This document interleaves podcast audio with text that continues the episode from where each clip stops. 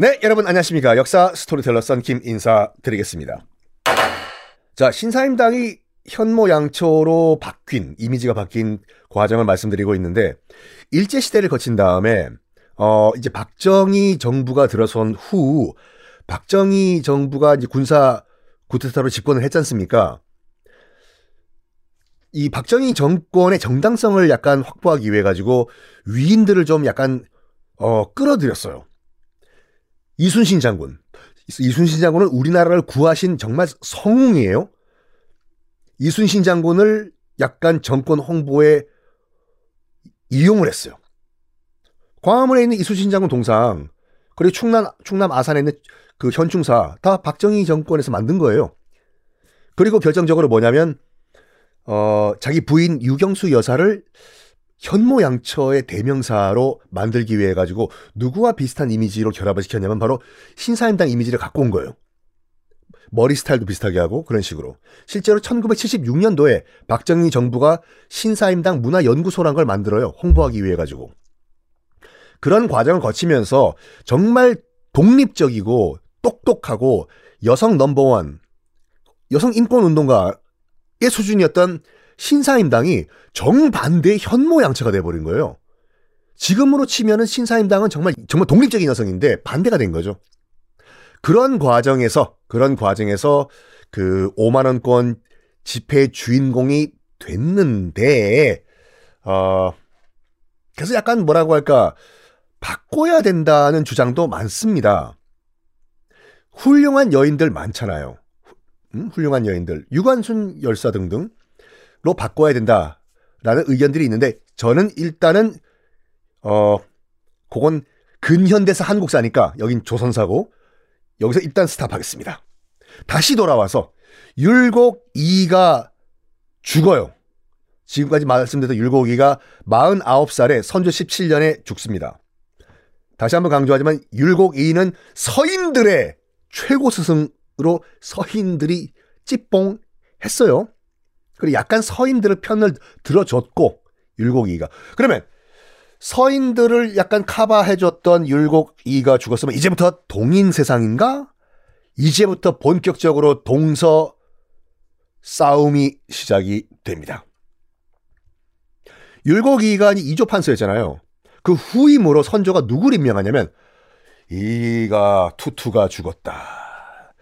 다음 이조 판서를 누굴 할까? 아, 너 네가 다음 이조 판서 해라. 제가요? 감사합니다. 열심히 하겠습니다. 이산해라는 인물을 다음 이조 판서로 임명을 해요. 문제는 이산해가 골수 동인이에요. 동인. 우와. 그러니까 선조는 기본적으로 이거예요. 어느 한쪽에 안 쏠리게 하겠다 이거야. 지금은 약간 서인적으로 약간 뭐라고 할까 이 파워가 쏠릴 듯하니까 이가 살아있을 때 이가 죽자마자 이조 판사 자리에 동인인 이산해를 앉힌 거예요. 이렇게 하면 약간 밸런스가 맞지 않을까 이런 식으로.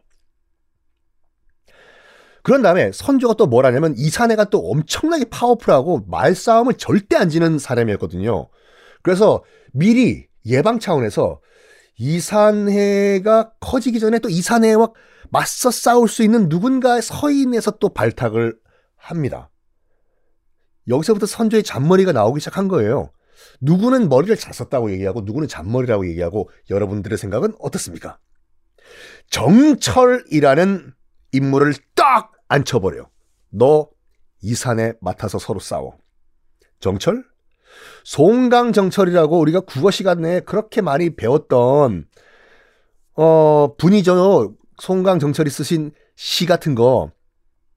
송강정철은요 우리가 국어책에서만 보는 게 아니라 이제 역사책에도 나오는데 잠깐 송강정철이 어떤 사람인가 말씀드리면 아빠가 아빠가 그 윤임 라인이었어요. 윤임? 기억이 안 나는데요. 어허! 윤임, 윤원영, 대윤, 소윤 싸움에서 소윤이었던 윤원형이 이기잖아요. 그 당연히 대윤이었던 윤임은 박살나지 않습니까? 윤원형한테. 근데 정철의 아버지가 박살나는 유님 라인이었네. 양재역 벽서 사건 기억나시죠? 소윤이었던 윤원형이 대윤 유님 떨거지들 다 날려버리라고 지금 말죽거리 잔혹사 양재역에 이름 모를 벽서 붙인 거. 문정왕후 여주가 나라 망친다. 나라 곧 망한다. 박수 파이팅 했던 거. 아버지가 정철의 아버지가 양재역 벽서 사건에 휘말리네. 다행히 죽진 않아요.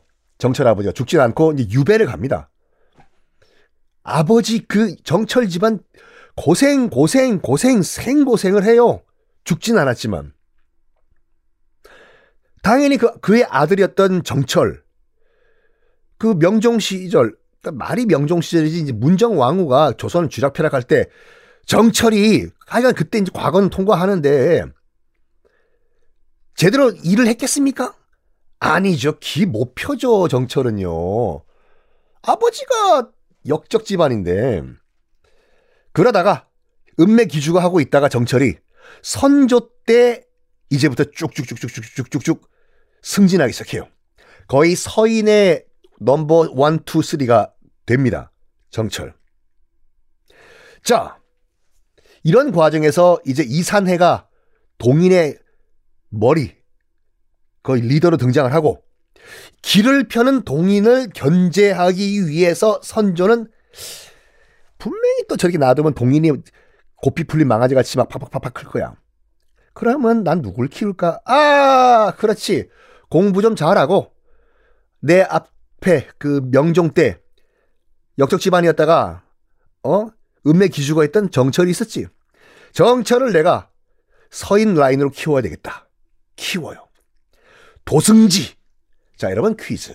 도승지는 뭐 하는 타이틀이었죠? 도지원과 친구? No. 도승지는 지금으로 치면 대통령 비서실장. 대통령 비서실장까지 짝짝 키워 쭉쭉쭉쭉쭉쭉쭉쭉쭉쭉 정철을 키워 줍니다. 그럼 동인들은 그래 우리도 우리도 라이벌이 있어야지. 음.